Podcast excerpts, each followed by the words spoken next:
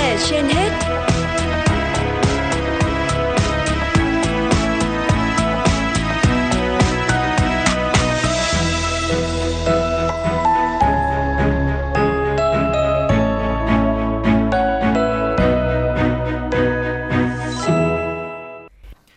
Võ Nam thông minh xin kính chào quý vị thính giả đang theo dõi chương trình Sức khỏe trên hết của Đài Phát thanh Truyền hình Hà Nội. Thưa quý vị và các bạn, các nghiên cứu mới đây cho thấy tỷ lệ đái tháo đường ở Việt Nam là 7,3%. Tần suất mắc bệnh đái tháo đường đang gia tăng rất nhanh ở nước ta nói riêng và trên thế giới nói chung. Mức độ gia tăng này vượt ra khỏi dự đoán của các tổ chức y tế. Theo các chuyên gia, thay đổi lối sống là biện pháp cơ bản trong điều trị đái tháo đường, bao gồm giáo dục tự chăm sóc, điều trị dinh dưỡng y học, hoạt động thể lực, ngừng thuốc lá và điều trị tâm lý.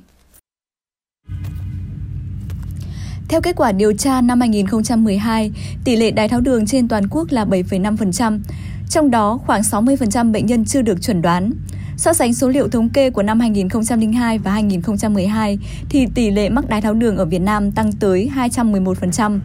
Mới đây, nghiên cứu cho biết tỷ lệ đái tháo đường ở Việt Nam là 7,3%. Rõ ràng, tuần suất mắc bệnh đái tháo đường đang gia tăng.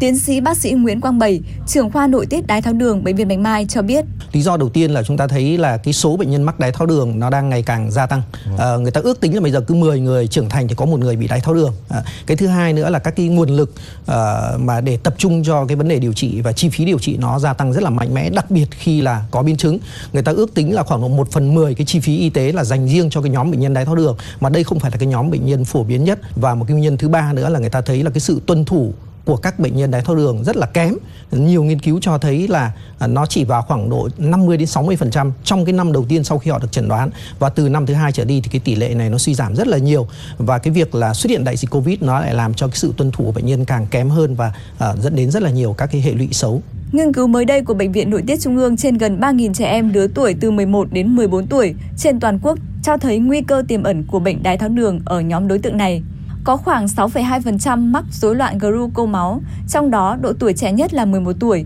có tỷ lệ mắc cao tới 8,1%. Trong khi ở nhóm tuổi lớn hơn thì kết quả rối loạn gluco máu thấp hơn. Đái tháo đường là yếu tố nguy cơ gây nhồi máu cơ tim, sơ vữa động mạch, tai biến mạch máu não, suy thận, biến chứng về võng mạc gây mù mắt, tổn thương dây thần kinh ngoại biên, làm tê chân tay, mất cảm giác, chóng mặt – Đặc biệt, bệnh nhân đái tháo đường khi bị biến chứng về mạch máu, thần kinh sẽ dễ nhiễm trùng, ảnh hưởng đến xương và có khả năng phải cắt cụt chi.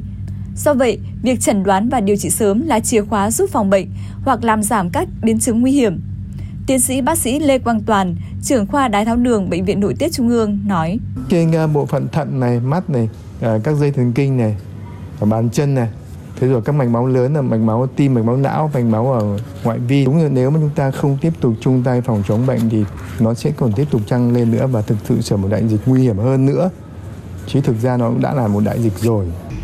Bệnh đái tháo đường hoàn toàn có thể dự phòng được nếu như mọi người chú ý quan tâm hơn nữa đến khẩu phần ăn uống hàng ngày, thường xuyên hoạt động thể lực, giảm thiểu các hành vi có hại đến sức khỏe, kiểm tra sức khỏe định kỳ để có các điều chỉnh sinh hoạt và ăn uống hợp lý. Việc phòng ngừa và điều trị đái tháo đường liên quan chặt chẽ đến chế độ ăn uống và tập luyện. Vì vậy, cần đa dạng các loại thực phẩm, trong đó chú ý nhiều rau quả và trái cây, hạn chế thực phẩm chế biến sẵn, đồ ăn nhanh, thực phẩm nhiều tinh bột,